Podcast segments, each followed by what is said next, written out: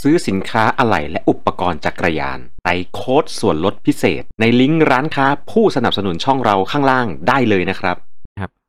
จริงๆ ก็ไม่ใช่เฉพาะ p พ r มิเตอร์คือในยุคนั้นเนี่ยโพล่าเนี่ยใช้ระบบการส่งสัญญาณไร้สายที่เป็นของเขาเองนะครับ ซึ่งระบบเนี้ยบังเอิญมากว่ามันถูกรบกวนจากปัจจัยภายนอกโดยเฉพาะในพวกคลื่นแม่เหล็กที่เกิดขึ้นจากกระแสไฟฟ้า ดังนั้นใครที่ทันใช้ในยุคนั้นนะครับ พบว่าเมื่อเราขี่จักรยานผ่านเสาไฟฟ้าแรงสูง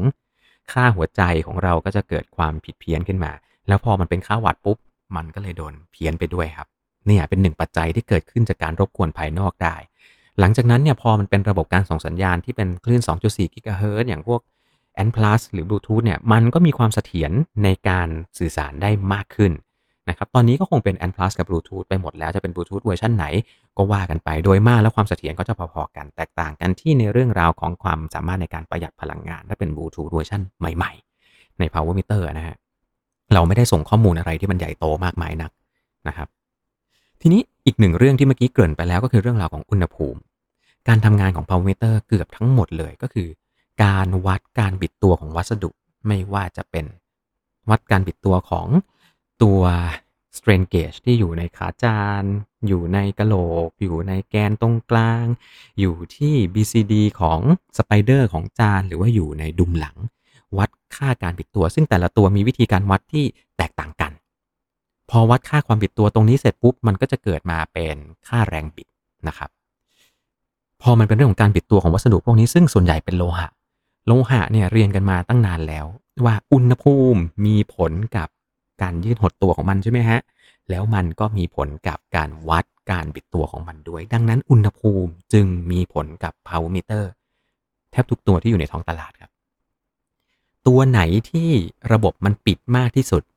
ตัวนั้นก็จะถูกรบกวนได้น้อยที่สุดจากอุณหภูมิภายนอก ตัวไหนที่ระบบมันเปิดมากที่สุด มันก็เกิดการผิดเพี้ยนจากอุณหภูมิได้มากที่สุดจากอุณหภูมิภายนอกนั่นเอง เพียงแต่ว่าในหลาย ๆ ยี่ห้ออะชมกันก่อนเลย 4i Stage ในเจนหลัง ๆ นะครับ Quark ในเจนหลัง ๆ มีการใส่ เหมือนเป็นความสามารถในการชดเชยอุณหภูมิที่เปลี่ยนไป temperature compensation นะครับ temperature compensation ก็คือการชดเชยอุณหภูมิที่เปลี่ยนไป เพื่อจะบอกค่าวัตต์ที่เสถียรที่สุดให้เราได้ วัตต์ในยุคหลังๆ ก็จะใส่ตัวนี้มา แต่ว่าก็จะมีอีกหลายตัวที่ยังไม่ได้ใส่ โดยเฉพาะวัตต์ที่เป็นทางเลือกทั้งหลาย ผมได้เช็คไปแล้วเกือบทุกตัวที่เป็น power meter ทางเลือก ยังไม่มีการใส่ temperature compensation ขึ้นมานะครับ จะส่งผลอะไรฮะ สมมุติว่าคุณเริ่มขี่ตอนเช้าอุณหภูมิสัก 19 องศาโอ้โหอากาศเย็นมาก ขี่ไปจบตอน 11โมงอุณหภูมิ 32 องศา ค่าที่คุณได้ตอน 19 องศากับ 32 องศา มีโอกาสที่มันจะแตกต่างกันครับ หรือปั่นในห้องเปิดแอร์เย็นๆเลย เปิดสัก 21 แล้วก็ขี่กลับออกไปขี่ข้างนอกอุณหภูมิ 35 38 ก็แตกต่างกันแล้ว บ้านเราฮะยังไม่ค่อยเจอสถานที่ไหนที่มันมีความต่างของอุณหภูมิของพื้นที่มากขนาดนั้น แต่ในต่างประเทศมีก็คือ เริ่มต้นที่ความสูงไม่สูงมากนัก แล้วขี่ไปที่ภูเขาสูงมากๆ ข้างบนหนาวจาก 21 22 เหลือหลักเดียวอ่าพวกนี้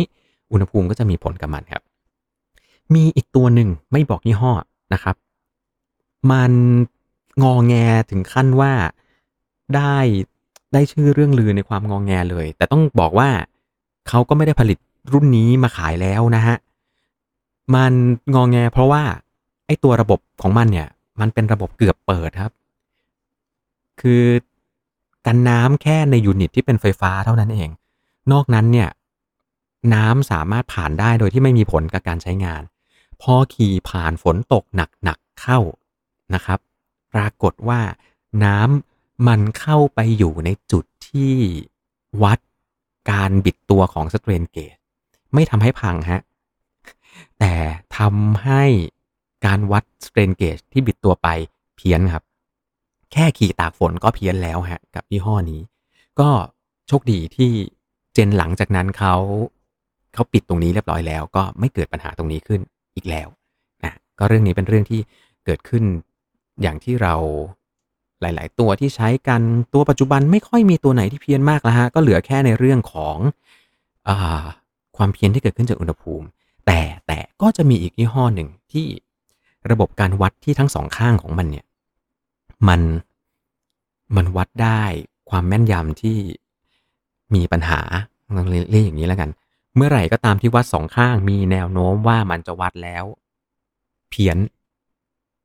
วัดข้างเดียวไม่เพี้ยนด้วยนะ แต่พอวัดสองข้างเอาค่ามารวมกันปุ๊บ เพี้ยนนะฮะ ก็แต่เชื่อว่าตัวนี้น่าจะแก้ไขได้ด้วยในระดับเฟิร์มแวร์นะ ในระดับซอฟต์แวร์ก็น่าจะแก้ไขปัญหาตรงนี้ได้ก็มารอดูกันว่าจะมีการ ออกเฟิร์มแวร์เพื่อจะมาชดเชยแก้ตรงนี้หรือไม่ หรือแม้แต่บันไดบางตัวที่ความเสถียรในการใช้งาน แบต low เมื่อไหร่นะครับ แบตอ่อนปุ๊บนี่เพี้ยนแหลกติดติดดับดับบ้างเฟิร์มแวร์ที่ออกมาตอนหลังก็มีพยายามความพยายามในการแก้ด้วยเฟิร์มแวร์ก็แบบ ถ้าหายไปแป๊บเดียว เขาจะไม่คิดว่าค่าวัตต์เป็นศูนย์หายไปเขาจะเขาจะคงค่าเดิมก่อน แล้วค่อยกลับมาแล้วก็ยิงค่าวัตต์เข้ามาเรื่อยๆ ตัวนี้ก็ก็แก้ไขปัญหาได้ แต่ถามว่า ถ้าหากเราไม่อัพเฟิร์มแวร์ก็เจอปัญหานี้ไหม ผมว่าหลาย ๆ ท่านน่าจะ get ว่าผมพูดถึงบันไดตัวไหน ซึ่งปวดตับฮะบอกเลย เวลาใช้นะครับ อย่าว่าแต่รอจนแบตหมดเลย รอจนแบตอ่อน power ก็เพี้ยนแล้วนะครับ แล้วเพี้ยนข้างขวา บ่อยกว่าข้างซ้ายด้วยนะไม่บอกว่ายี่ห้อไหน บางตัวฝามีปัญหา พอฝามีปัญหาเสร็จแบบส่งผลมาที่แบต มีปัญหาแบตติดติดดับดับนะครับ หลายตัวด้วยฮะ ไม่ใช่บางตัว หลายตัวด้วยฝามีปัญหาแบตติดติดดับดับก็ส่งผลทำให้ค่า power ที่ได้ ไม่คงที่ไม่ stable หรือไม่เสถียรนั่นเอง ดังนั้นเวลาเราจะเลือกซื้อ power meter ข้อนี้เป็นข้อหนึ่งต้องเช็คดีๆเลยครับ มีปัญหาในการใช้งานตรงนี้ไหม หรืออีกหนึ่งค่าที่สำคัญมากๆ แล้วหลายๆคนเคยเจอผมเรียกมันเล่น ๆ ตลอดเวลาว่ามันคือค่าวัตต์ผีฮะ ประเภทที่อยู่ดีๆ ขี่เสร็จมาดู เฮ้ย วันนี้กระทืบไปพันแปดร้อยวัตต์เลยเว้ย กระทืบไปตอนไหนวะพันแปดร้อยวัตต์ ผมเคยขี่แล้วแบบวัตต์ผมขึ้นแปดพันอะเออแปดพันวัตต์แม่เจ้า คือมันก็ยังหาคำตอบไม่ได้ฮะ ว่าพวกพวกค่าวัตต์ผีพวกนี้นะครับศัพท์ที่เวลาเราเรียกกันเราเรียกสไปค์เป็นค่าสไปค์ของ power ที่มันพุ่งปรวดขึ้นมาแบบเสี้ยววินาทีที่พุ่งปรูดขึ้นมาเนี่ย ถ้ามันขึ้นมาไม่มากนัก มันไม่ได้รบกวนกับในเรื่องของการเอาค่า power ไปใช้ฮะแต่ถ้าเกิดมันขึ้นมาสูงมากกระโดดขึ้นไประดับ 8,000 วัตต์อย่างที่ผมขี่แล้วไปเจอ แล้วเราจะต้องเอาค่า power ของของวันนั้นไปใส่ในโปรแกรมเพื่อติดตามความฟิตของร่างกาย ติดตามผลในการฝึกซ้อม ดูค่าโน่นนี่นั่นคำนวณ TSS กับค่า IF อะไรพวกเนี้ย ใครไม่รู้ว่าคืออะไรนี่ไปฟังย้อนหลังเอานะฮะ เพราะว่าเคยพูดไปแล้วเรื่องนี้นะ ไอ้ค่าที่มันกระโดดตู้มขึ้นมาใหญ่ขนาด 8,000 วัตต์ มันทำให้วันนั้นการขี่เนี่ยครับ Data ที่ได้เนี่ย เสียหมดเลยนะครับ เอาไปใช้งานไม่ได้ฮะ เพราะมันคือยอดมนุษย์ที่มากระทืบรถที่เป็นผี ซึ่งมันไม่มีตัวตนจริงแล้ว แล้วมันทำให้กราฟของการติดตามการซ้อมของผมเสียหมดเลยในโปรแกรมหลาย ๆ ตัวที่ติดตามการซ้อมอย่างเช่นโปรแกรมในตระกูลของ WKO ของ Training Peaks พวกนี้หรือว่า Golden Cheetah สามารถไปตัดวินาทีตรงนี้ออกได้ แต่พวกที่มันเป็นโปรแกรมมาตรฐานที่มากับสมาร์ทโฟน หรือว่าใช้กันที่เป็นหลาย ๆ ค่ายอย่างของ Wahoo ของ Garmin ของ Sunto มันตัดแบบนี้ไม่ได้ มันทำได้แค่สมมุติว่ามันไปไอ้หวัดผีมันเกิดขึ้นในครึ่งชั่วโมงหลังนะครับ ก็ตัดครึ่งชั่วโมงหลังทิ้งไป แต่ถามว่าได้การซ้อมมาครบไหมก็ไม่ครบฮะยังไม่นับอย่างนี้ด้วยนะครับว่า คุณไม่มีทางรู้ฮะว่าว่าไอ้ค่า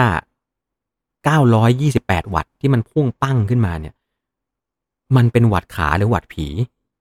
เออ ความเสถียรแบบนี้มี power meter หลายตัวมากที่เป็นบอกได้เลยนะครับ ที่เคยลองใช้งานมา หลายตัวแล้วไม่ไม่นับว่ามันเป็นแบรนด์ทางเลือกด้วยนะ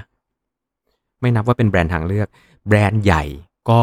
มีแบรนด์ระดับโลกก็มีนะครับ แต่ว่าตัวที่ ได้ยินมาว่ามันเสถียรมากแล้วมันไม่เคยเกิดหวัดผีเลย ก็อาทิเช่น SRM ไม่เคยได้ยินว่า SRM มีหวัดผี Power Tab Power Tab ก็ไม่เคยได้ยินว่า Power Tab มีหวัดผีนะครับ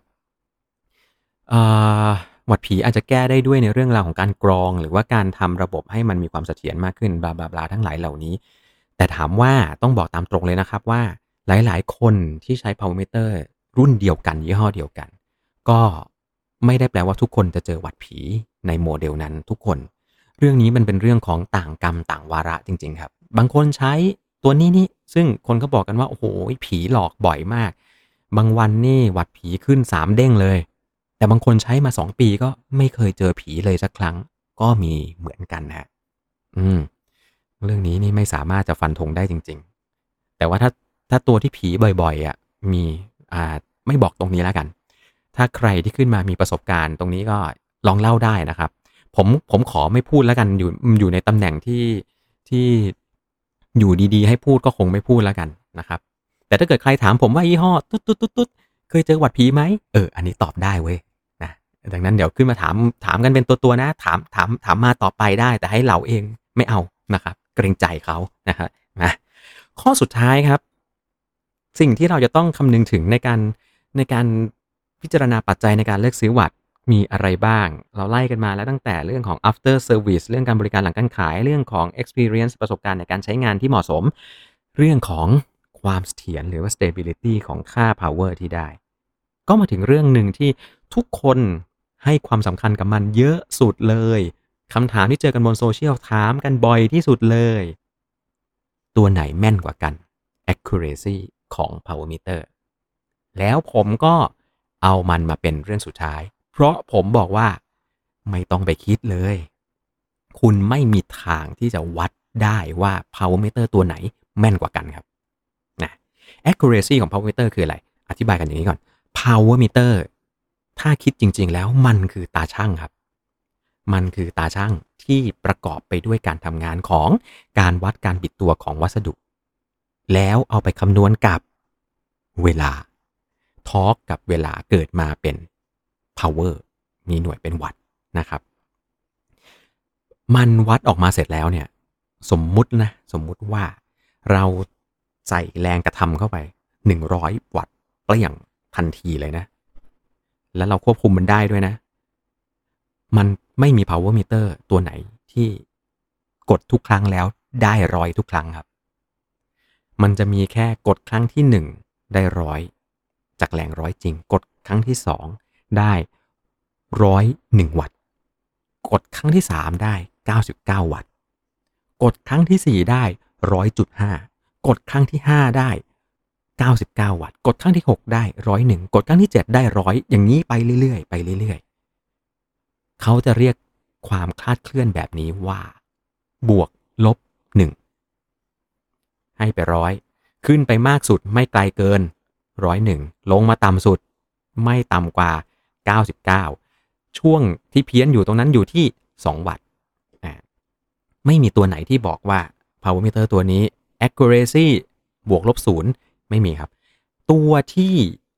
บวกลบน้อยที่สุดในท้องตลาดที่เคยมีคือบวกลบ 0.5%นะครับ เป็น power meter ตัวหนึ่งที่ไม่ได้รับความนิยมเลย เป็นยี่ห้อ info crank ครับ info crank เป็นบริษัททำอุปกรณ์ engineering เขาทำเครื่อง calibrate และเครื่องในการวัดทอร์กให้กับ SRM ฮะและเขาก็เลยเอาโน้ตฮาวนั้นมาออก power meter ที่มีความแม่นยำระดับบวกลบ 0.5%ในปี 2010 13 ถ้าผมจำไม่ผิดนะ แต่ไม่ได้รับความนิยมเลย ไม่ปังเลยด้วย นะครับ ก็หลายปัจจัยเนาะเขาไม่ได้ทำการตลาดอย่างจริงจังอย่างทุ่มเทมากนัก ยังไม่ได้มีการสนับสนุนโปรที่ไม่ได้มีการพัฒนายาวนานอย่างต่อเนื่องออกมาเทพแล้วก็เทพแล้วจบเลย ค่าความแม่นยำของมันเนี่ย มันมาจากอะไรบ้างครับหนึ่งละมาจาก เราได้ค่าวัตต์มาจากอะไรอ่าวัตต์เนี่ยมันแบ่งเป็นสองชนิด ชนิดแรก ก็คือชนิดที่วัดการบิดตัวจริง ๆ กับในอุปกรณ์ที่วัดการบิดตัว หรือว่าเราเรียกกันว่า strain gauge นะครับไอ้พวกเนี้ยเดี๋ยวค่อยอธิบายไว้ก่อน อีกกลุ่มหนึ่งเรียกกันว่าวัดแบบ calculation base หรือว่าจะเรียกกันว่า algorithm base หรือจะเรียกกันง่าย ๆ ว่าวัดคำนวณ หรือแม้แต่บางคนเรียกกันเล่น ๆ ว่าวัดติ้งต่างก็ได้ มันคืออะไรฮะ มันคือการเอาค่าต่างๆ มาประมวลรวมกันเพื่อให้ได้ค่า power ที่กะประมาณว่าประมาณนี้แหละ น่าจะเป็นวัตต์ประมาณนี้แหละโหมีมานานมากหลายตัวมากยี่ห้อ i b y t e ก็เคยทำนะครับ ในตระกูลไม้ต่างๆ ก็เคยออกมาอ่า CycleOps เคยออกมาเป็นสายคาดอกที่วัดชีพจร เพื่อเทียบเคียงออกมาเป็นค่า power นะครับ ตัวเทรนเนอร์หลาย ๆ ตัวที่เป็น smart trainer ก็ใช้การวัดความเร็วนู่นนี่นั่นของแรงในการขี่ออกมา แต่ไม่ได้วัด การบิดตัวของมันจริง ๆ แล้วก็ชดเชยสิ่งต่างออกมา หรือเปรียบเทียบง่าย ๆ เลยฮะ เวลาคุณเข้าไปปั่นในพวก Zwift หรือว่าโปรแกรมที่เป็นแบบโลกจำลองทั้งหลาย แล้วคุณไม่ได้มี power meter อะครับ คุณใส่แค่น้ำหนัก ใส่แค่ความเร็วเข้าไป เสร็จแล้วเขาก็คำนวณความเร็วของน้ำหนักรอบขา เทียบกับความชันในนั้นออกมาแล้วมากะประมาณให้คุณว่าคุณได้ค่าวัตต์เท่าไหร่หลาย ๆ ตัวอย่างเช่นยี่ห้อ iBike สมัยก่อนเนี่ย คุณจะต้องทำการ calibrate การไหล coasting ของรถจักรยานคุณมีการไหลยังไง เพื่อจะเอาไปดูว่าคุณมี friction ตามจุดหมุนทั้งหลายอย่างไร คุณจะต้องไปวัดแรงลมในการขี่ข้างหน้าทำการ calibrate แรงลมนู่นนี่นั่นนะครับเพื่อจะให้ได้ค่าวัตต์ที่ใกล้เคียงที่สุด ในกลุ่มนี้เนี่ยตัวที่มหัศจรรย์ที่สุดเลยและเป็นตัวที่ผมเคยใช้ด้วย ก็คือยี่ห้อ Polar นี่แหละ ที่เขาวัดวัตต์ด้วยแรงตึงของโซ่ ตัวนี้นะฮะใช้หลักการเหมือนสายกีตาร์ถ้าถ้ามันมันสั่นด้วยความถี่สูงมาก แปลว่ามันตึงมาก มันตึงมากแปลว่า เราออกแรงเยอะ ถ้ามันสั่นด้วยความถี่น้อยมาก ก็คือเสียงต่ำอะเหมือนสายกีตาร์แบบเสียงต่ำๆอะแปลว่ามันไม่ค่อยตึง มันไม่ค่อยตึงแปลว่าเราออกแรงไม่เยอะ เขาไปจับเอาความสั่นของโซ่มาแปลเป็นค่า power โอ้โหมหัศจรรย์มากตอนนั้น ผมซื้อมาฮะเพราะว่าราคามันไม่แพงครับ ความแม่นยำของมันอยู่ที่บวกลบ 8%ในบริบทที่อุดมคตินะ ก็คือติดตั้งถูกต้องขี่อยู่บนถนนที่ไม่มีหลุมบ่อ ก็ได้ความแม่นยำอยู่ในระดับบวกลบ 8%บวกลบ 8%นี้บอกได้เลยนะครับว่า ในการใช้งานบางโซนนะ มันแทบจะใช้งานอะไรไม่ได้เลยนะครับ แต่บนเทรนนงเทนเนอร์อะไรเงี้ยยังโอเค ไม่ไม่ไม่เพี้ยนมากนะใน ในทางกลับกันครับผม power meter โดยส่วนใหญ่ที่มักจะนิยมกันใช้งานแล้วก็ค่านั้นค่าความแม่นยำตรงนั้นสามารถใช้งานได้จริงก็คือ อยู่ในระดับที่ต่ำกว่าบวกลบ 5%กดครั้งที่ 1 ได้ 100 กดครั้งที่ 2 ได้ 105 กดครั้งที่ 3 ได้ 95 เรนในการแกว่งอยู่ที่ 10 วัตต์ ถ้าสมมุติว่ามีพลังช้างสารกด 400 วัตต์จริงนะครับผม กดครั้งที่ 1 ขึ้นไป 420 กดครั้งที่ 2 ลงมาที่ 380 ก็ยังถือว่า เท่ากัน และยังถือว่าแม่นยำอยู่ ถึงแม้ว่ามันจะต่างกันตั้ง 40 วัตต์เนี่ย40 วัตต์นี่แทบจะบางทีอาจจะเพี้ยนโซนกันได้เลยนะ แต่เดี๋ยวผมอาจจะอธิบายต่อไปอีกทีหนึ่งนะ ว่าทำไม 5%ถึงสามารถใช้งานได้ แล้วทีเนี้ยไอ้ power meter ทุกตัวที่มีอยู่ในตลาดตอนนี้ ไม่ว่าจะเป็น major brand world brand หรือแบรนด์ทางเลือกก็ตาม มันอยู่ในค่าความแม่นยำดีกว่าบวกลบ 5%แล้วทั้งสิ้นเลยครับ บวกลบ 5 บวกลบ 4 บวกลบ 3 บวกลบ 1.5 บวกลบ 2 แล้วก็บวกลบ 1 เกือบทั้งนั้นเลย และถามว่าเราสามารถตรวจสอบได้หรือไม่ว่า power meter ตัวนั้น มันบวกลบอย่างนั้นจริงหรือเปล่า เราสามารถทำได้ถ้าเราเข้าไปใน ทำปัจจัยให้เป็นห้องปฏิบัติการนะครับ มีการทำการถ่วงน้ำหนักนู่นนี่นั่นเพื่อคำนวณทั้งหลาย ขาจานที่เท่านี้องศาถ่วงน้ำหนักครั้งที่ 1 เท่านี้ครั้งที่ 2 เท่านี้จะต้องได้ค่าอย่างไรนู่นนี่นั่น มีซอฟต์แวร์ในการทำถามว่าทำแล้ว เราทำแล้วแม่นขนาดไหน รถที่วางอยู่ ตรงจริงไหมในการวางแนวของแรง ตรงจริงหรือไม่ ค่าที่ได้ออกมาเสร็จปุ๊บทำซ้ำๆๆๆหลาย ๆ รอบ เยอะพอที่จะตรวจสอบได้ไหมว่านั่นไม่ใช่ค่าความผิดพลาด แปลกันตรงง่าย ๆ ก็คือทำมาทำได้ แต่ไม่ง่ายที่คุณจะไปหาว่าตาช่างตัวเนี้ยมันตรงหรือเปล่า คุณจะรู้ได้ก็ต่อเมื่อ คุณจะต้องควบคุมทุกอย่างให้อยู่ในระดับของห้องปฏิบัติการครับอะก็จะมีอีกหนึ่งคำถาม เอา power meter 2 ตัวมาขี่เทียบกัน แล้วบอกได้ไหมว่าตัวไหนแม่นกว่ากัน ย้อนกลับมาที่อันแรกก่อนเลย ในเมื่อคุณยังไม่รู้เลยฮะว่าจริง ๆ แล้วคุณออกแรงลงไปที่จักรยานเท่าไหร่กันแน่ แล้วคุณจะรู้ได้ไงครับว่าไอ้ตัวสองตัวนั้นน่ะตัวไหนกันแน่ที่มันถูก ผมเคยทำแบบนี้กับ power meter ที่ติดเข้าไปในนั้นสี่ห้าตัวเลยนะ ในสมัยที่แบบเห่อ power meter กันมาก ช่วงปี 2010-2011 นะครับ power meter เริ่มออกมาเยอะ เอามาทดสอบกันหลาย ๆ ตัวพร้อม ๆ กัน แล้วมาดูกันซิว่าตัวไหนแม่นกว่ากัน ปรากฏว่าออกมาเสร็จปุ๊บ เราเราเชื่อว่า SRM แม่นที่สุด เราเชื่อว่า SRM แม่นที่สุด ใครที่ใกล้เคียงกับ SRM ถือว่าแม่น แต่พอผ่านตรงนั้นมาสักพักหนึ่งมานั่งคิด เฮ้ย แล้วเรารู้ได้ไงวะว่า SRM แม่น เราก็ใช้ใช้ศรัทธานี่หว่า ใช่ไหมฮะ เราใช้ศรัทธาในการวัด ดังนั้นเวลาเราเอาวัดสองตัวมาแล้วบอกมาว่าตัวไหนแม่นกว่ากัน เราบอกไม่ได้เลยครับ ไม่มีทางบอกได้เลย แล้วมันยังมันอีกมีอีกหนึ่งปัจจัยที่เกิดขึ้นซึ่งหลาย ๆ ท่านอาจจะไม่ทราบเลยก็คือ power meter ตัวเดียวกัน ไม่ใช่ตัวเดียวกัน power meter ยี่ห้อเดียวกัน รุ่นเดียวกันสองตัว ไม่ได้จำเป็นว่าไอ้สองตัวนี้มันวัดแม่นเหมือนกันด้วยนะครับ อย่างที่บอกไป มันคือตาช่างดีๆ นี่เองฮะ คุณเอาตาช่างยี่ห้อเดียวกันมาสองตัว ไม่ได้แปลว่ามันจะวัดออกมาได้เท่ากันทุกครั้ง จนกว่าที่คุณจะทำการคาลิเบรตตั้งค่ามัน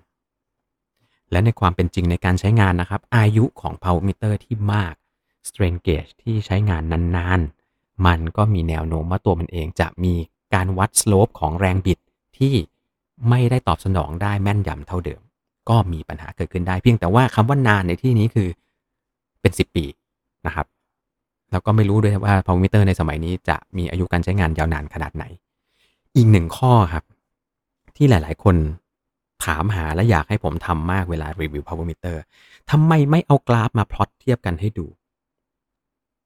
เชื่อไหมครับว่า ผมเคยแพร power meter ตัวเดียว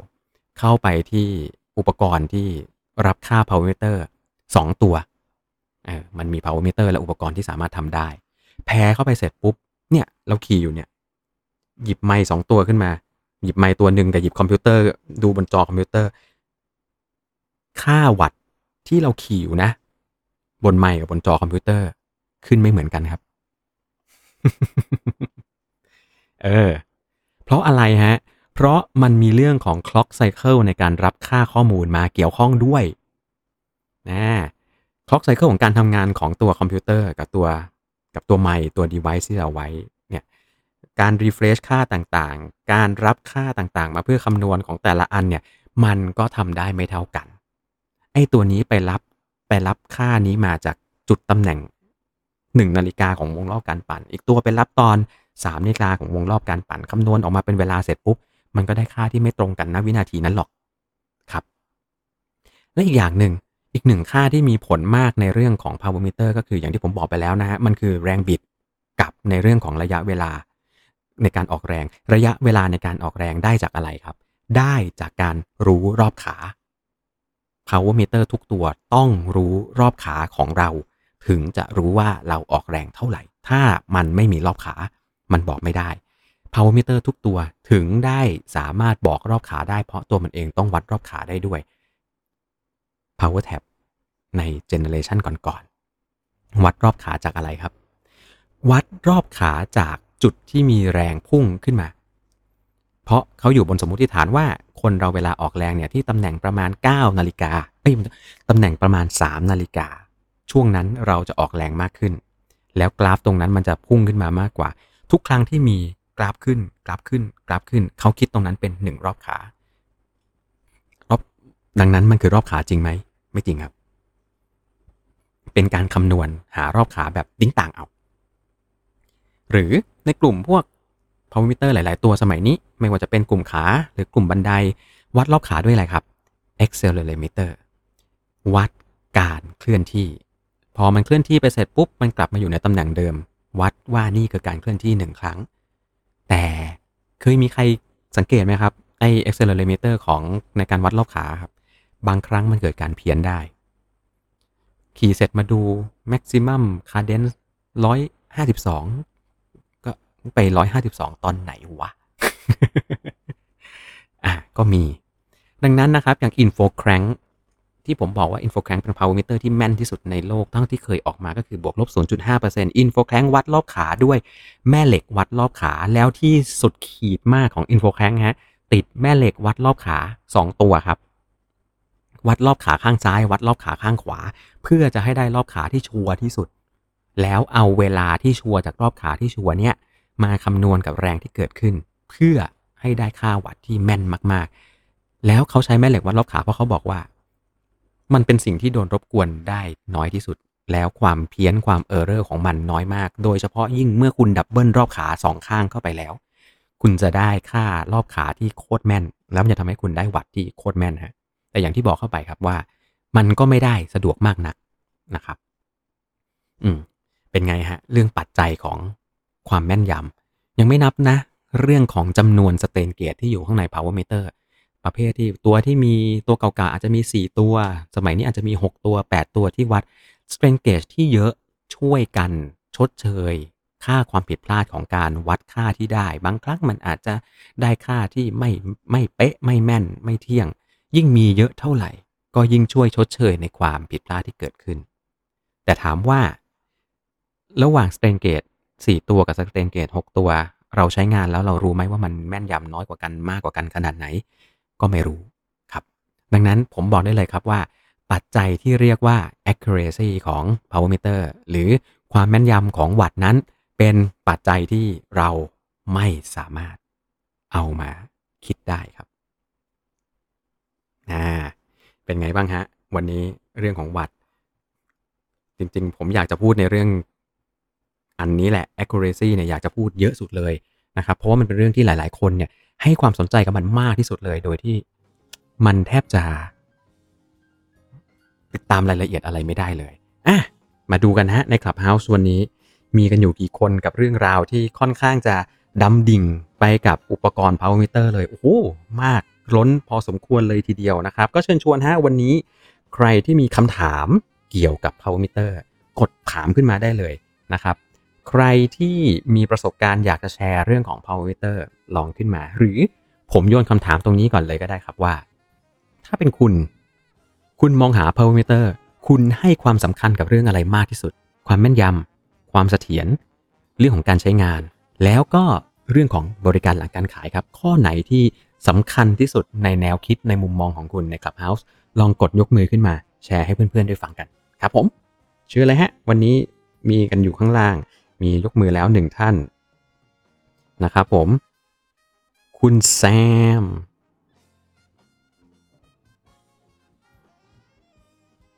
ฮัลโหล สวัสดีครับ สวัสดีครับคุณแซมครับ ครับโอ้ผมเออผมดีใจมากเลยที่วันนี้มีเกี่ยวกับ power meter เพราะผมกำลังจะซื้อ power meter ตัวใหม่อยู่เหมือนกัน อ่า ตัวใหม่แปลว่าเคยมีแล้ว ใช่ครับ คือผมผมเล่นผมเล่นสวิปเป็นหลักปั่นข้างนอกเนี่ยส่วนใหญ่ไม่ค่อยครับแต่ก็มีช่วงหนึ่งก็คือไปติด power meter มาเพราะว่าปั่นออกถนนด้วย เพราะว่าอืมหลักๆก็คือติดการดูวัตต์จาก Zwift แล้วก็พอออกถนนจริงก็ถ้าไม่มีวัตต์เหมือนกับแบบชีวิตเป็นขาดเลยไปอย่างหนึ่งก็เลยต้องไปติดวัตต์มาเพิ่ม ครับผม ซึ่งผมคือตอนแรกก่อน คือตอนแรกก็ใช้ smart trainer เนี่ยมาวัดวัตต์เข้าไปใน Zwift แต่ช่วงหนึ่งผมรู้สึกว่าพอไอ้ตัว smart trainer ของผมอะมันมีปัญหาก็คือมันไม่ค่อยคงเส้นคงวาเท่าไหร่ ในบางเส้นทางมันให้วัตต์ที่ที่เยอะกว่าที่มันควรจะเป็น และบางเส้นทางมันให้วัตต์น้อยกว่าที่ควรจะเป็นอืมหลังๆผมก็เลยใช้ power meter เนี่ย เป็นตัวแพรกับสวิปแล้วเล่นแทน ครับผม แต่ปรากฏว่าพอผมใช้ power meter แพรกับสวิปเนี่ย ผมใช้ข้างซ้ายแพรกับสวิปเราเล่นครับ แต่ว่าสิ่งที่ผมพบก็คือ power meter ข้างซ้ายพอแพรกับสวิปเนี่ยยี่ห้อที่ผมใช้นะก็เลยก็เลยพยายามจะหามาอยู่ก็คือมันมีความความแกว่งที่ค่อนข้างเยอะมากๆขณะที่เราปั่นนิ่งๆอย่างเงี้ยครับ อย่างเช่นปั่นสองร้อยสองร้อยวัตต์ครับบางครั้งกระโดดไปสองร้อยสี่สิบบางครั้งก็ลงมามาร้อยหกสิบมหรือบางครั้งตอนขึ้นเขาอย่างเงี้ยเราเราเปลี่ยนรอบขา เราครับยืนปั่นวัตต์มันก็เป็นอีกค่าหนึ่งไปเลย ก็เลยพยายามที่จะหา power meter ตัวใหม่อยู่ ครับ ซึ่งตัวเนี้ยเนี่ยผมที่จริงก็อยากถามหลายคำถามเหมือนกันนะครับคำถามคำถามแรกก็คือผมตอนนี้ผมเล็ง power meter ที่เป็นแบบแบบบันไดเอาไว้ ครับ ของที่จริงก็บอกได้ไหมก็คือของของกามินกามินแล้วก็ของตัวแอสโซซิมาใช่ไหม a s i o m a ครับแอผมสโอมาแล้วก็อ่า power tab ไว้ power tab ใช่ power ซึ่งตอนเนี้ยผมกำลังคิดว่า ไม่ไม่ลองดูอะไรนะ Wahoo กับ SIM ไปอีกสักสองตัวฮะ จะได้ครบบันไดครับ ผมยังไม่เคยเห็นรีวิวของวาฮูอะครับอ่าไม่ใช่ผมผมไม่รู้จะสั่งจากไหน ตอนนี้คือตอนนี้ผมไม่ได้อยู่เมืองไทย ผมอ๋อก็เลยไม่รู้จะสั่งยังไง อยู่ที่ประเทศอะไรครับ ตอนนี้ผมอยู่ฮ่องกงครับโอ้ฮ่องกงใช่ SIM เดี๋ยวนะ ผมไม่รู้เดี๋ยวปกติผนี้สั่งผ่านอเมซอนนะครับผมอ่าสั่งจากอเมริกาผ่านทางนั้นมา ก็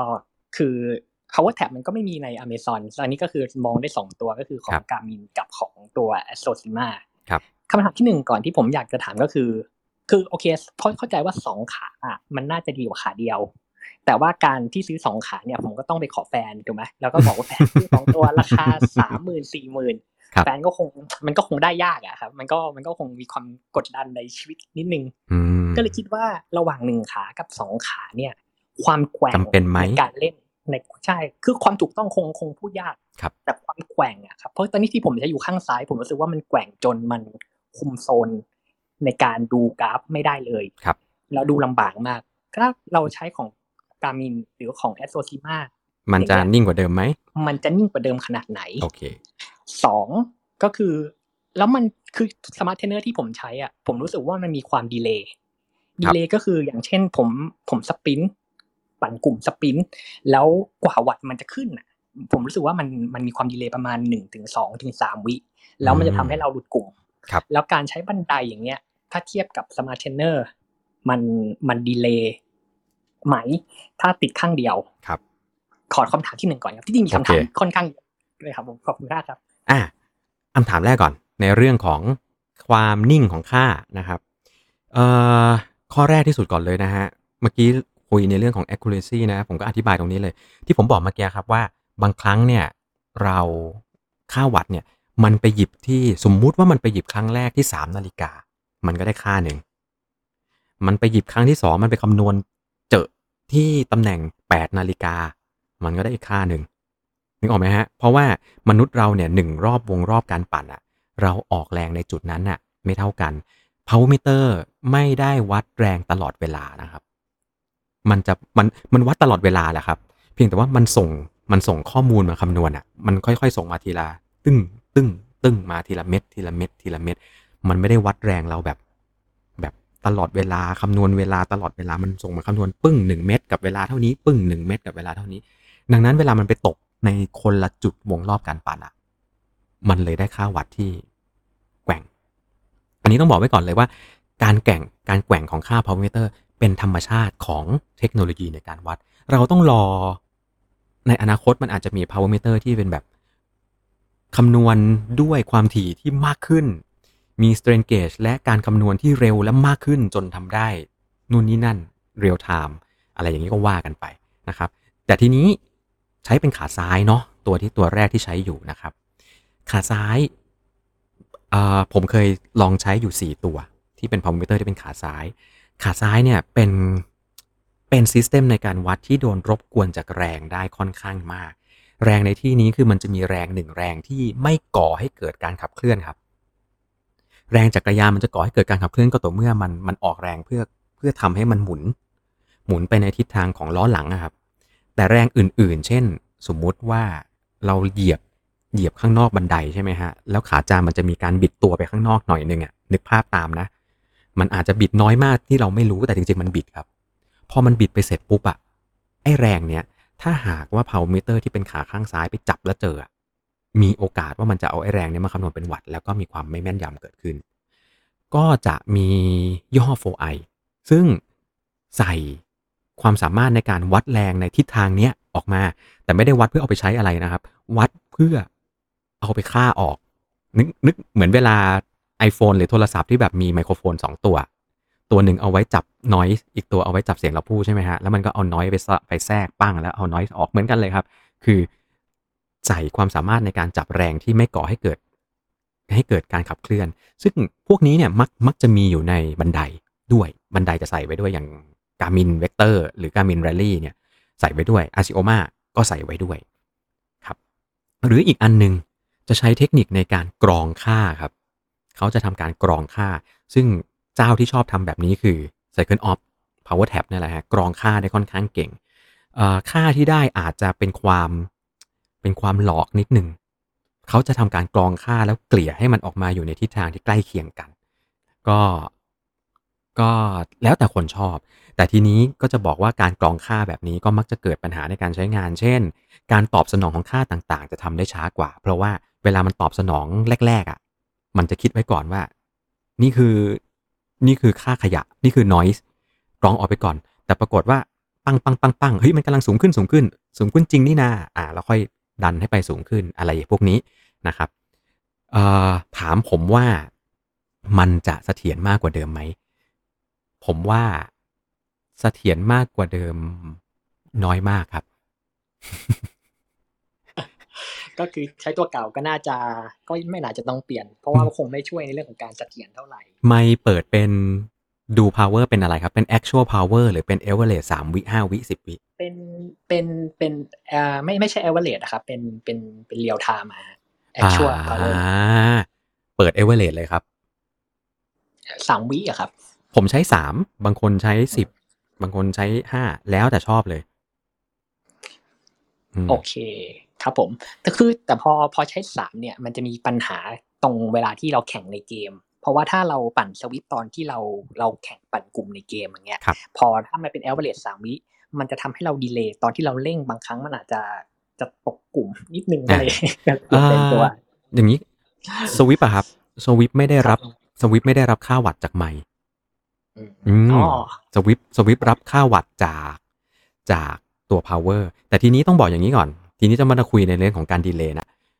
เอ่อ power meter ที่เป็นที่อยู่กับ smart trainer เนี่ย มันก็คือเป็นพวก direct drive ใช่ไหมฮะ จับที่จับที่ ข้างหลังเป็นเป็นเฟืองมาใส่ครับอ่าซึ่งกลุ่มเนี้ยถ้าว่ากันตามตรงแล้ว มันก็คือ hub base power meter เป็นสิ่งที่มีอยู่ใน power tab มา 10 กว่าปี 20 ปีอ่าไอ้ power meter ในลักษณะเนี้ยครับ มันจะมีหนึ่งอย่างที่เป็นข้อด้อยของมันด้วยเทคโนโลยีของมันเลยก็คือ มันตอบสนองกับแรงได้น้อยที่สุดครับมคือความละเอียดอะเอาง่ายๆ ผมแปลงง่าย ๆ เลยนะ บันไดอะ บันไดมันอยู่ใกล้ตีนเราขอขออนุญาตอธิบายแบบนี้เลยครับบันไดอยู่ใกล้ตีนเรา แล้วเปลี่ยนแรงนิดเดียวอะบันไดก็เปลี่ยน หมายถึงค่าที่ได้บนบันไดก็เปลี่ยน แต่ทีนี้เนี่ย ไอ้ตรงดุมหลังอะครับ บันไดใช่ไหมบันไดออกไปที่ขาจาน ขาจานไปหมุนจาน จานไปดึงโซ่ โซ่ไปดึงเฟือง เฟืองขยับแล้วถึงไปดึงสแกนสเตนเกตที่อยู่ข้างในดุมอืมอ่าครับนึกนึกออกไหมครับขั้นตอนไอ้ไอ้แบบ กระบวนการทั้งหมดเนี้ยมันทำให้เกิด การ loss ของการการตอบสนองของเซนซิทีฟใครที่เคยใช้ดุมเทียบกับบันไดจะเห็นได้ชัดว่าการตอบสนองช่วงวินาทีแรกของการออกแรงดุมจะช้ากว่าเสมอครับ อืมครับ แต่ว่าใช่แต่ว่าดุมเนี่ยก็มักจะให้ค่าที่ stable ที่สุด ครับ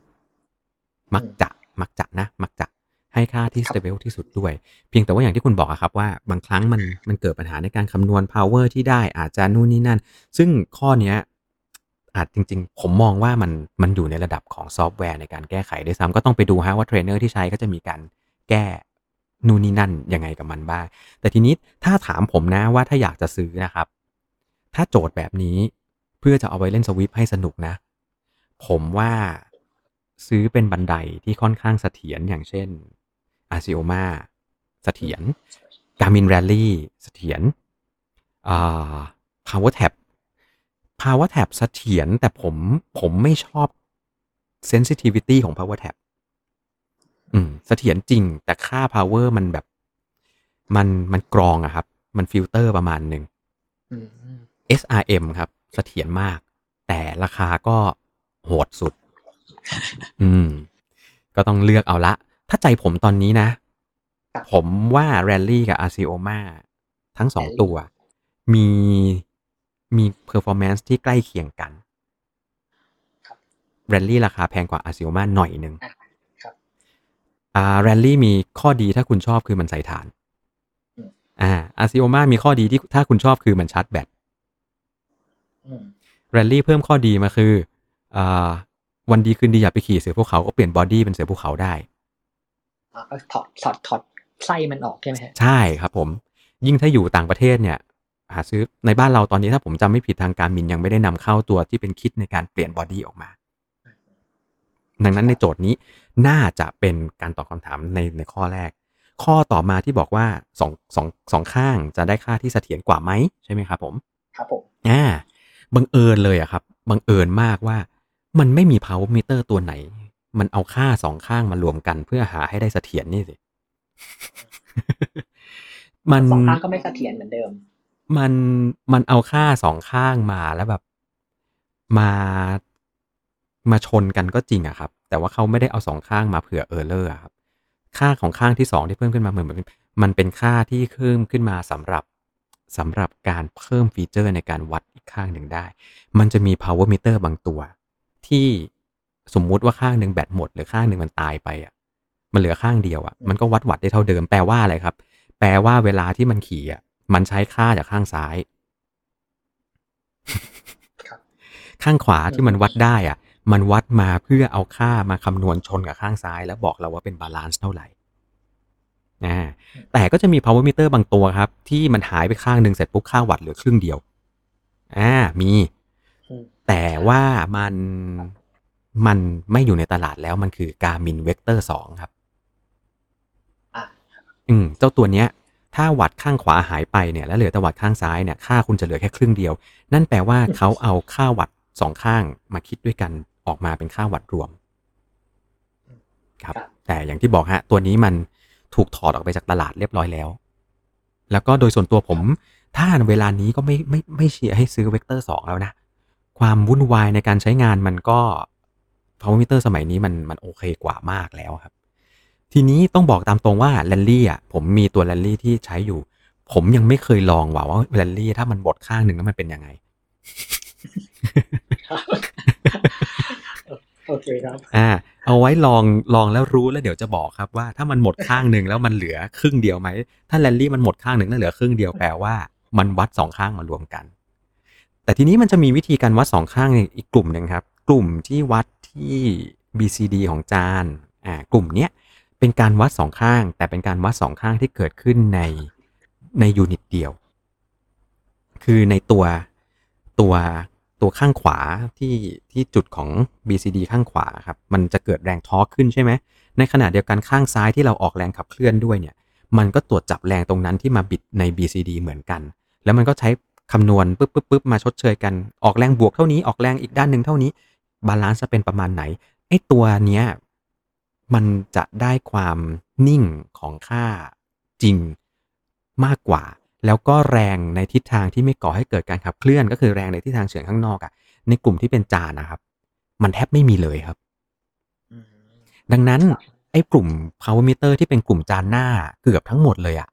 เขาถึงมักจะทำได้ค่าความแม่นยำที่มากกว่าโดยธรรมชาตินึกออกไหมครับ อืมอืมครับ noise มันอืม noise มันไม่เกิดอะผมแปลง่ายๆ แรงที่เป็น noise มันไม่เกิดขึ้นที่จาน มันก็เลยไม่ต้องมา นู่นนี่นั่นเยอะ ดังนั้นถ้าโจทย์ข้อนี้ แล้วใช้จักรยานคันเดียวนะ ผมเชียร์ให้ซื้อระบบที่เป็นแคลงยกจานอะใช่ครับ จะตอบโจทย์มากกว่า คุณจะมีโอกาสที่คุณจะได้ค่า power ที่อ่านิ่งขึ้นตอบสนองได้รวดเร็ว แต่ก็จะตามมาว่าอะมันย้ายคันยากก็ต้องถามนี่แหละครับ ว่าถ้าไม่ย้ายคันไปจานครับ ไปจาน ใช่ โดยส่วนตัวผม ถ้าผมมีจักรยานคันเดียว ผมก็จะเลือกใช้ระบบจาน อืม อืมเป็นคำแนะนำที่ดีมากเลยครับ โอเค จริง ๆ มันจะมีอีกจุดหนึ่งซึ่งเดี๋ยวนี้มันไม่ออกมาแล้ว คือวัดอยู่ในแกนของระหว่างขาจานทั้งสองข้างอะครับ นึกออกไหมครับ ขาจานมันจะมีแกนตรงกลางใช่ไหมครับครับเมื่อก่อนจะมีโรเตอร์อยู่ตัวหนึ่ง in power กับกับทูกับ twin power วัดข้างในเนี้ย ค่าที่ได้เนี่ย แทบไม่ถูกรบกวนเลยครับ อืม ยอดเยี่ยมมากนะฮะอืมโอเค ครับผมครับขอบคุณมากครับ ขอคอยสักคำถามสองคำถามสะดวกไหมครับ ยินดีเลยครับคือยังผมยังไม่มีใครสงสัยยังไม่มีใครกดขึ้นมาเป็นคนต่อไปก็เนี่ยฮะ กดขึ้นมาได้เลยอ๋อมีแล้วนะครับ โอเค เชิญเลยครับคำถาม ขอขออีกคำถามหนึ่งครับ คือคือสงสัยอย่างหนึ่ง เวลาที่เรา calibrate ไอตัว power meter อะครับครับ มันจะมีเรื่องของ zero calibrate อ่า zero calibrate เรากดปุ๊บเนี่ยมันจะมีตัวเลขโผล่ขึ้นมาขึ้นมาครับผมเราเราจะมั่นใจได้ยังไงว่าคือการ zero calibrate ของเราอะถูกต้อง แล้วเลขตัวไหนอะมันควรจะเป็นเลขที่ที่ถูกต้องอ่าจริง ๆ ตรงเนี้ยมันจะมี 2 อย่างก่อนนะ zero calibrate นะครับเลขที่ขึ้นมาเนี่ย แล้วแต่บางยี่ห้อมันจะขึ้นมาไมค์บางตัวมันจะขึ้นมาเป็นค่าแบบเอ่อศูนย์จุดหนึ่งศูนย์ศูนย์จุดหนึ่งหนึ่งอ่า หรือบางตัวจะขึ้นมาเป็นเลขสี่หลัก อันเนี้ย มันเป็นเลขที่เขาเขาขึ้นมาเป็นโค้ดของตัว power meter ประมาณว่าณตอนนี้อ่าตาช่างตัวนี้ที่ศูนย์เนี่ย ผมแปลงง่ายๆนะสปริงตึงเท่านี้อืมอ่า เป็นการบอกตัวเขาเองครับ บอกตัวเขาเองว่าณตอนนี้ฉันมีแรงเป็นศูนย์นะ แล้วมันถึงมาแสดงโชว์เป็นตัวเลขข้างบนของเรา ทีนี้ตรงเนี้ยเอ่อแต่ละเจ้าอะครับเขาจะอธิบายมาว่า ตราบใดก็ตามที่เรากดคาลิเบรตแล้ว ค่านี้มันไม่ได้เกินเท่าไหร่เท่าไหร่ผม อันนี้ต้องต้องยอมรับจริงผมจำไม่ได้ ต้องไปอ่านไม่เป็นไรครับต้องไปอ่านครับคู่มือของแต่ละตัวครับ คือถ้าเกิดค่าที่มันโชว์ขึ้นมาเนี่ย มันไม่ได้ไม่ได้แบบผิดปกติจากที่เขาบอก คือช่างหัวมันครับอ่าแต่เมื่อไหร่ก็ตามที่มันขึ้นมาผิดปกติจากที่เขาบอก นั่นแปลว่า น่าจะถึงจุดที่ power meter ของเราเนี่ย ความสามารถในการตอบสนองกับแรง น่าจะถึงจุดที่ไม่โอเคแล้วนะ คุณต้องเอาไปทำสโลป หรือไปตรวจเช็ค strain gauge ดังนั้นเราบอกไม่ได้ครับว่ากดมาเสร็จปุ๊บไอ้เลขเนี้ยถูกไม่ถูกมันทำให้แค่เราได้ดูเฉยๆว่าเออเฮ้ยยังอยู่ในเลนที่ปกติเว้ยครับอืมโอเคประขอบมาณขอบคุณนี้มากครับครับยินควรดีแค่ฮะขอบสบายใจขึ้นเยอะเลยครับ ก็เลือกดูครับว่าจะใช้ตัวไหนอยู่ฮ่องกงน่าจะหาซื้อไม่ยากนะนะ ก็ก็มีให้เลือกเยอะครับ แต่ว่าแบบบางทีก็สื่อสารกันร้านลำบากหน่อยก็ใช้ภาษาจีนคุยยากนิดนึงอืมคือส่วนตัวผมเองอะผมเคยผมเคยทำงานอยู่ฮ่องกงหลายเดือนครับครับปั่นฮ่องกงสนุกดีครับอ่าเอาไว้มีโอกาสมาแชร์เรื่องการปั่นฮ่องกงบ้าง ว่าปั่นกันที่ไหนยังไงเส้นอะไรนะ จะมีไปเส้นที่จากสนามบินวิ่งกลับมาในเมืดิองสนีย์แลนด์อ่าใช่ครับ เส้นที่เรียบไฮเวย์ของเขาครับแล้วก็ที่ที่ขึ้น ขึ้นลองพิงก็มีคนขี่ขึ้นเยอะใช่ไหมครับ ครับ อ่า มันจะมีขึ้นเขาช่วงช่วงเกาะนั้นก็เยอะเหมือนกันฮะครับ แล้วก็จะถ้าเป็นออกกำลังกายขี่ทั่ว ๆ ไป ก็จะเป็นแถวชาตินริมแม่น้ำอ่าครับผมผมเคยเห็นถนนแคบๆอะขี่กันตั้งกลุ่มเบลเลอร์ได้เลย ได้ด้วยอะ ครับขี่แล้วผมดีจังเลยไม่ไม่ไม่ดราม่าด้วยนะใช่ไหมครับไม่ไม่ค่อยส่วนใหญ่แต่ส่วนใหญ่ผมไม่ค่อยได้ออกข้างนอกครับอ๋อเดือนหนึ่งผมออกมาครั้งสองครั้งเพราะว่าแบบ ก็ผมอยู่ในตรงกลางเมืองมันออกลำบากนิดนึงอืมขอบคุณมากเลยครับ เอาไว้โอกาสหน้าขอบคุณมากครับ เชิญชวนมาเดี๋ยวเราเล่าเรื่องการปั่นต่างประเทศกันบ้างดีกว่า แล้วให้เล่าเรื่องฮ่องกงหน่อยฮะว่าขี่เป็นยังไงบ้าง ครับผมขอบพระคุณมากครับครับ ผมยินดีมากครับ คุณอัครามครับ ผม ครับสวัสดีครับ สวัสดีครับ คุณอัคราม ผมมีคำถามอีกสองข้อครับ เชิญเลยครับ เออข้อที่หนึ่งครับ คือว่าตอนนี้ผมใช้เอ่อขาขาวัดอยู่ข้างเดียวครับ แล้วทีนี้คือผมอยากทราบว่าปัจจัยอะไรที่ทำให้คนควรจะมีสองข้างไปซื้อเออใช่ครับใช่ครับคือสิ่งที่มันแตกต่างขึ้นมาที่ที่มันมันได้ขึ้นมาที่มีประโยชน์ต่อการฝึกซ้อมอะไรเงี้ยฮะมันมันมันคืออะไรครับ อ่า โอเคอ่าโอ้พูดยากเลยอะไม่จริง ๆ พูดพูดอะไม่ยาก เพราะว่าถ้าถ้าคุณอัครามเห็นผมมักจะเขียนและทำคลิป พวกนี้ค่อนข้างบ่อยนะ แต่ว่า พูดยังไงให้ไม่เหยียบเท้าใครดีวะก็คือคือผมไปดูคลิปวิดีโอมาบ้าง แต่ว่าคืออยากจะมาถามอีกรอบหนึ่งครับ อ่า ครับผม เอางี้ มีสองข้างอะ ดีกว่ามีข้างเดียวชัวร์เอางี้ก่อนนะครับ ในมุมผมนะ ถ้ามีตังค์ถ้ามีตังค์ซื้อได้ เพิ่มขึ้นมามีมีค่าที่มากขึ้น ก็ดีกว่ามีข้างเดียว แต่ถ้าการมีสองข้างแล้วมันบอกได้แค่ balance ซ้ายขวา ผมรู้สึกเฉยเฉยๆมาก เพราะว่าในความเป็นจริง เราคงไม่ได้ต้องการที่จะออกแรง 50-50 ตลอดเวลา ถ้าเราออกแรง 50-50 แล้วเราออกแรงน้อยลงเราก็ไม่มีประโยชน์ แล้วน้อยคนมากๆ ถ้าหากว่าไม่ได้ผิดพลาดด้วยทางด้านกายภาพ มันก็คงไม่เพี้ยนไปกันเยอะมากนัก การมีสองข้างช่วยอะไรเราได้บ้างครับ ข้อที่หนึ่งผมว่ามันช่วยในมุมของการทำ fitting ซึ่งพี่อีทยกมือมาแล้ว เดี๋ยวให้พี่อีทเล่า แต่อันที่สองส่วนใหญ่แล้ว power meter ที่เพิ่มข้างอีกข้างหนึ่งขึ้นมาครับ มันจะตามมาด้วยการบอกค่าบางอย่าง เช่น การบอกพวก pedaling efficiency การบอกความสามารถค่าความคุ้มค่าประสิทธิผลในการออกแรงในจังหวะองศาต่างๆ ของการออกแรงทั้งสองข้าง คือข้างเดียวเนี่ยมันบอกได้แต่มันบอกได้ไม่สมบูรณ์แบบ แล้วมันมันค่าที่ได้มันไม่ไม่มากพอจะเอามาคำนวณ efficiency ตรงนี้แต่จริงๆมันบอกได้นะ เพราะว่าสมัยก่อนในกลุ่มที่เป็นพวกสปินสแกนทั้งหลายมันก็ใช้มันก็ใช้ตัวเดียวในการวัดนี่แหละครับ แต่ว่าสองข้างมันทำให้เราสามารถแยก accuracy เออแยก efficiency ของสองข้างได้ และสามารถบอกได้ว่าช่วงองศาเท่าไหร่ถึงเท่าไหร่ เราสามารถออกแรงได้ดีขนาดไหน เราควรจะต้องพัฒนาแก้ปัญหาอย่างไรบ้าง เช่น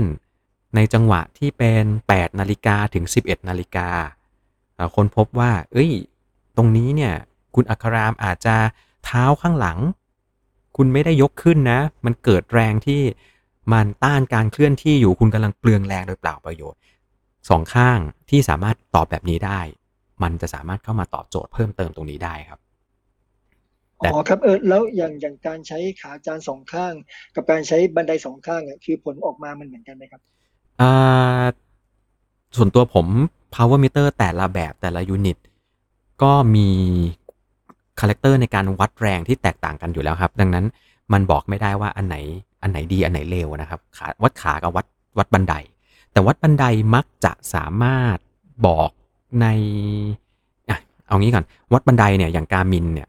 เขาบอกอีกค่าหนึ่งที่เพิ่มขึ้นมาจากแค่บอกว่าองศาวงรอบเขาเพิ่มในส่วนที่เป็นแรงด้านในกับแรงด้านนอกของบันได